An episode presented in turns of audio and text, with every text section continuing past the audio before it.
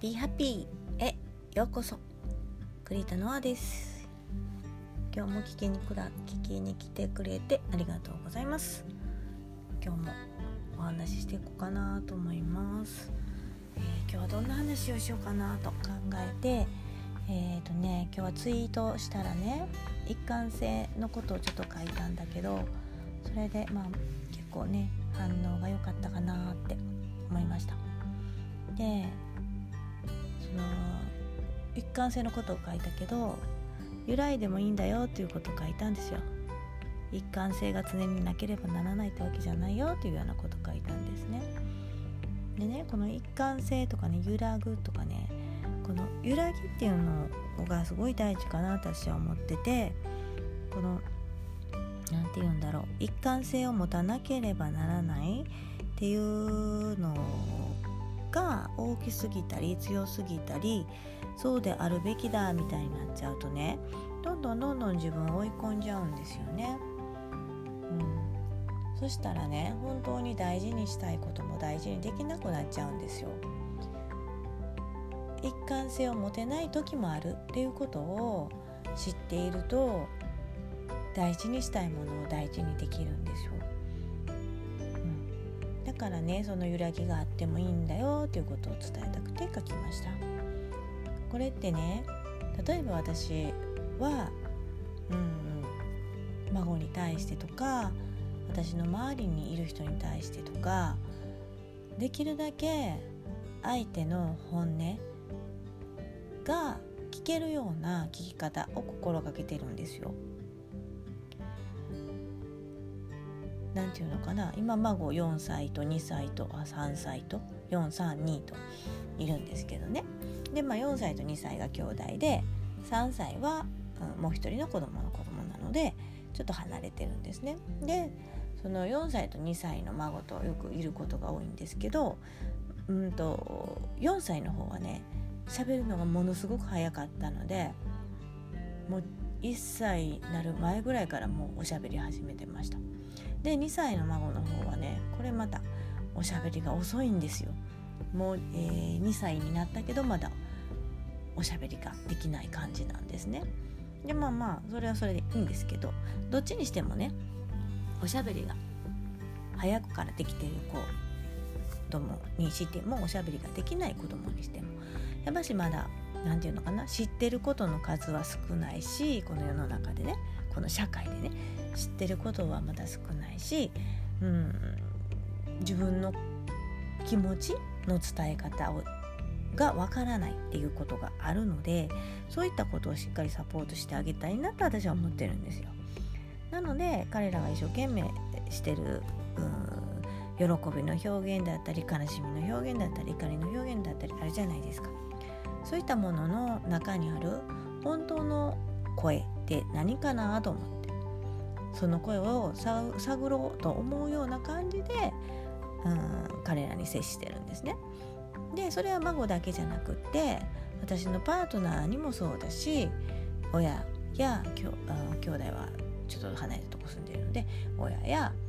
自分の子供たちに関してもそうだしお友達や仲間に関してもそんな風な感じで対応してるしあとそうですね。コーチ生コーチング受けてくれてる人に対してもそんな風な話の聞き方っていうのをしてるんですね。なるべくうん何て言うのかな、うん、相手のことを決めつけたくないし、うん、私の何、うん、て言うのかな。頭の中にあることとかが正解じゃないと思っているので相手は何を思って言ってるんかなこうかなこうかなっていうことを本当に聞く。っていうような聞き方をしてるんですよ。でそれってね結構ねエネルギー使うんですよ。相手の思いはどこにあるんだと思って聞くから。なので私に余裕がないと全く聞けなくなります。この余裕私から余裕を奪ってしまうのは体調だったりとか時間帯であったりとかうん状況であったりとか時には人であったりとかします。人であったりっていうのはやっぱり私にも苦手な人っていうのがいるんですね。苦手な人の前に行くと私には余裕がなくなってしまうので人その人の声本当の声を聞こうと思って聞くことができなくなっちゃいます。で体調もそうですよねしんどい時は聞けないえ、ね、そんなエネルギー使って聞けないしあともう眠たいなっていう時にもやっぱり聞けないそんな風にね状況や状態によってね私が大切にしたいことを大切にできなくなっちゃうんですよ。そういう風な聞き方を私は大切にしたいと思ってるけど聞けなくなっちゃうんですよ。だからねそういう自分を許してあげないと大切なことを大切にできない自分を責めることになっちゃうんですよ。うん、だからそういう風な意味合いで、うん、一貫性を一貫性はあるものって決めつけなくていいし由来でいいんだよって知っててほしいなってすごく思ったんですよね。うん、せっかく自分が大事にしたいと思っている考え、ね、価値観そういったものを大事にしたいじゃないですか。そのためにはね自分の中にある揺らぎっていうのを大切大切にするというか揺らぎがあるっていうことを知っててほしいんですよね。私たちは神様じゃないし、うん、神様が揺らぐ人なのか揺らがない人なのか私は知らないけど完璧でもないし、うん、いろんなものに影響を受けてきているのでそういうもんなんだなって思ってる方が何て言うのかな自分らしく生きられるような感じもするしやっぱり大切にしたいものを大切にできると思います。でねそういう風になるんだよっていうことも、うんうん、ちゃんと私は伝えるようにしてるんですよ。だからね何て言うのか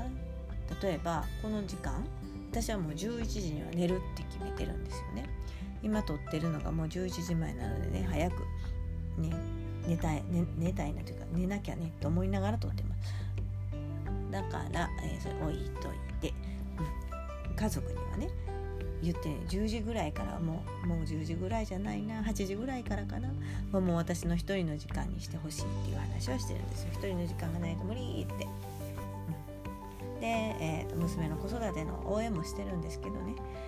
私は夜寝ないと頑張れなくなっちゃう人なので夜は無理って言ってるんですよね、朝朝そうね朝も9時以降ならいけるよと、そして事前に言うといてくれたら私はサポートができるよと。そうじゃないと私はできないっていうことも言ってるんですよ。そういうことを伝えてないと相手はうんいつもこの人この人ってお母さん話聞いてくれるのに今日は聞いてくれないんだみたいなことになっちゃうじゃないですか。私関係性大事にしたいのでそうはなってなりたくないのでちゃんと自分がそうであるっていうことを伝えるようにしてるんですね。そうやって、うん、自分の周りの環境を作るのも自分なんですよね。そのためには自分が大事にしたいものは何であるのかっていうことを知ってそして私たちは人なので揺らぎがあるっていうことを知ってそして揺らぐ時はこんな時なんだよっていうことをちゃんとうん